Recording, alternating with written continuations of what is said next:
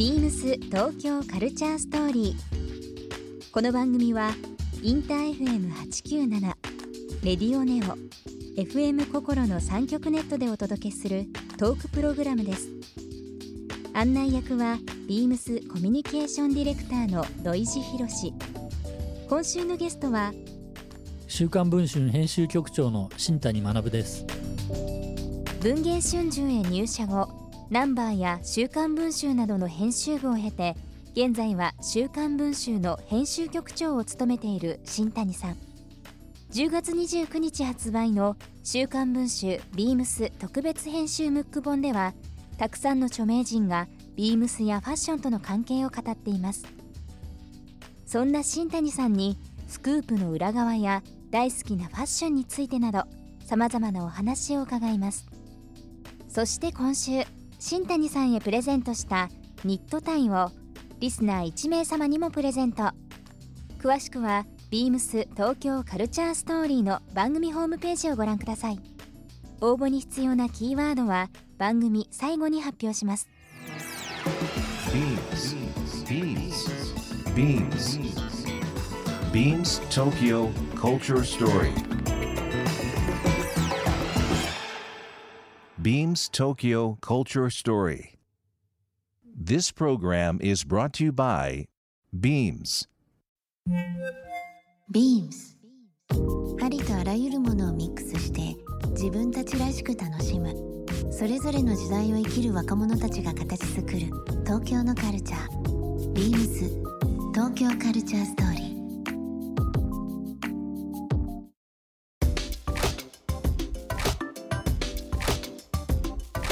今コラボレーションの時代だと思うんですね、うん。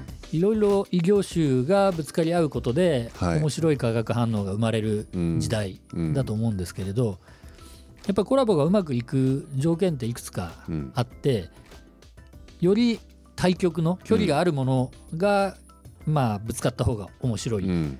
と思うんですけれど、うん。その際にやっぱそれぞれが熱を持ってないと化学反応って起きないと思うんですね。そうですね。根っこの理念の部分ではやっぱり非常に共鳴し合う部分がないと、うんえーいくら大きな一流な存在同士がぶつかっても、うんうんやっぱり面白い化学反応は生まれない。生まれないですよね。うんそこはね。そこの面白がりのツボの部分が、うんビームさんはものすごく懐が深いというか普通だといやいやそれはってもう話してる分には面白いけど それ無理っていう私だからテレビ局の人ともよく話すんですけど、え以前ですね高市早苗さんという人うんが、はい。えー総務大臣また今総務大臣に戻ったん戻ですけど、ってられましたね。総務大臣だった頃に、はい。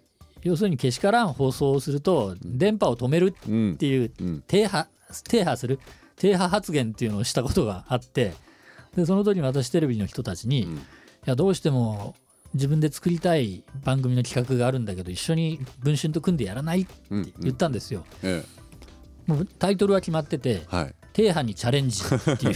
チャレンジ。どこまでやると番組が止められるのか 毎週毎週ギリギリまで攻めてみるっていう。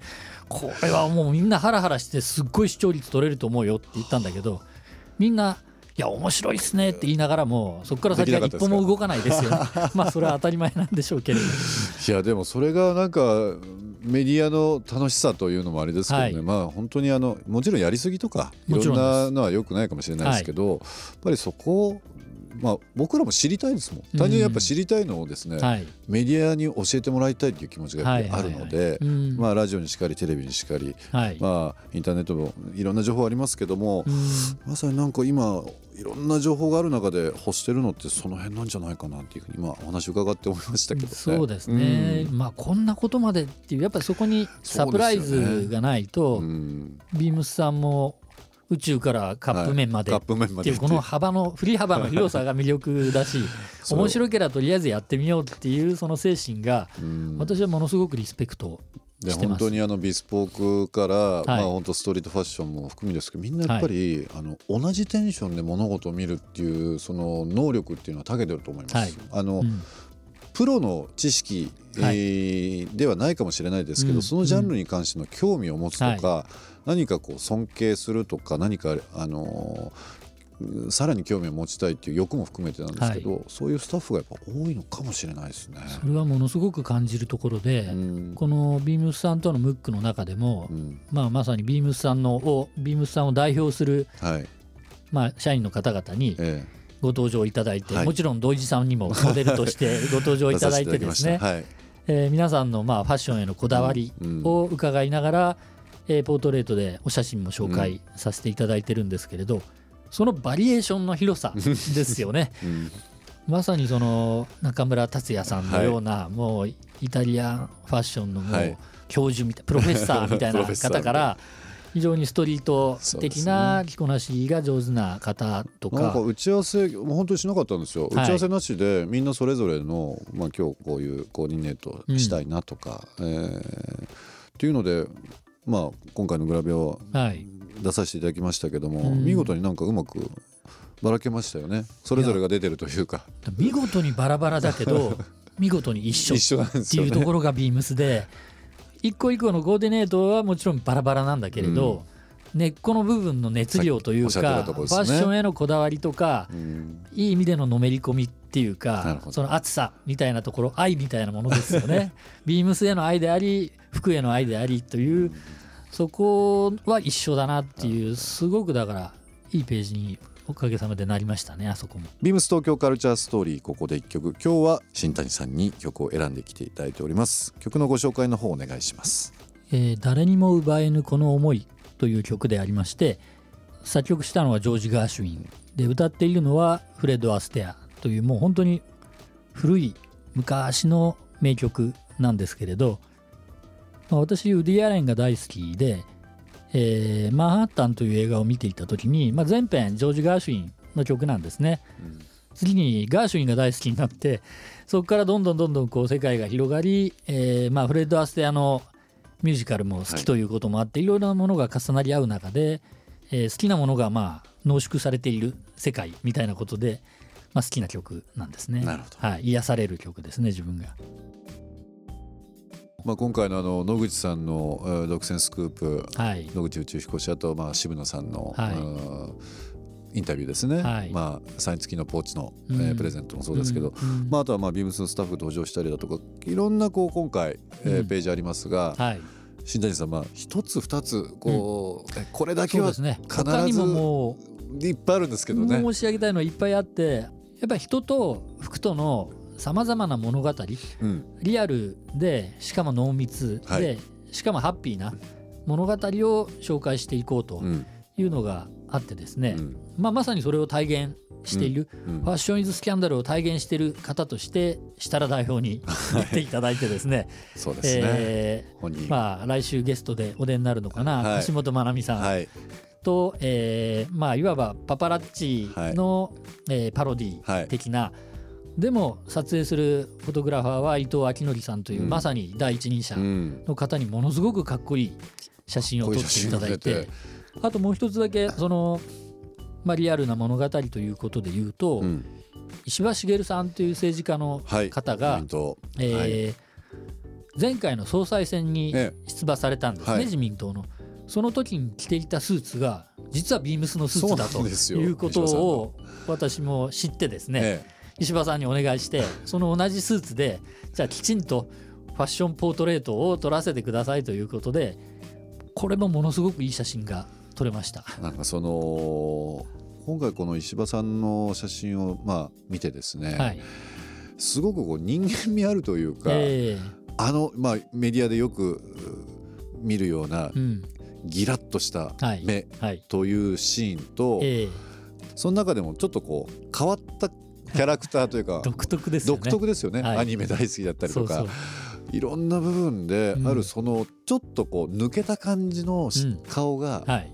こう笑顔と一緒にですね、え出てる写真も出てますけどもーえ。ーなんかすごく政治家と相対する部分のすごくこう人間味あるところ1そうですね。ページが表うまく表現されてるな総裁選に出るにあたって石破グループの小渕優子さんから、はい石破さんはいつも服がかっこ悪いと ビームスぐらい着てくださいと言われて まあ一年発起ではい。ビームスのスーツでええ。挑戦したということなんですがそうなんですよね。石破さんにまあインタビューさせていただいていて、うん。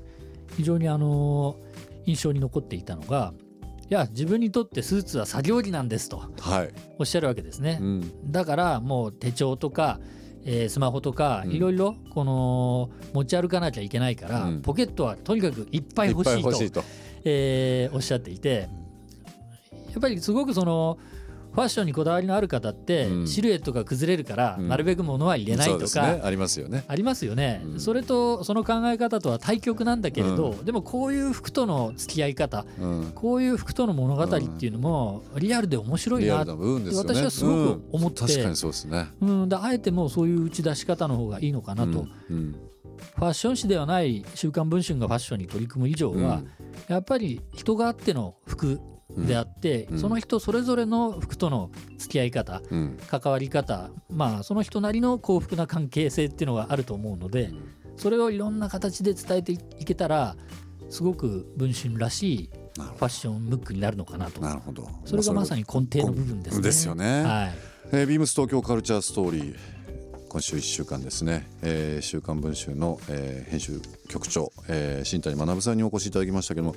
まあ、今週ゲストにお越しいただいてですねいろんなお話しさせていただきました。あの改めてあの、まあ、メディアの魅力ですね。あとはなんか新谷さんのこのパーソナルという部分の魅力をですねはい、知った1週間になりました 本当に。ありがとう。ございますありがとうございました。ありがとうございました。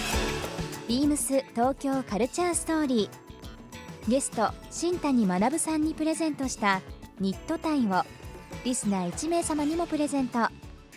応募に必要なキーワード「スキャンダル」を記載して番組メールアドレス beams897 アットマークインター FM.jp までご応募ください。詳しくは番組ホームページまで。BEAMS ビームスプレスの安武俊弘です。